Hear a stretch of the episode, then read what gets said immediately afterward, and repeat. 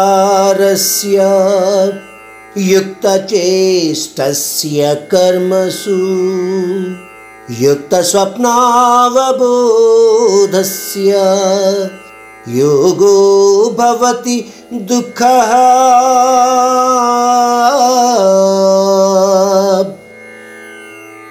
ఈ శ్లోకంలో పరమాత్ముడు చాలా సరళమైన విషయాన్ని మనకు చెప్తున్నాడు నియమానుసారంగా ప్రవర్తించని వ్యక్తి పరమానందపరమైన మనశ్శాంతిని అనుభవించలేడు. అటువంటి వాడు ధ్యానయోగి కాలేడు.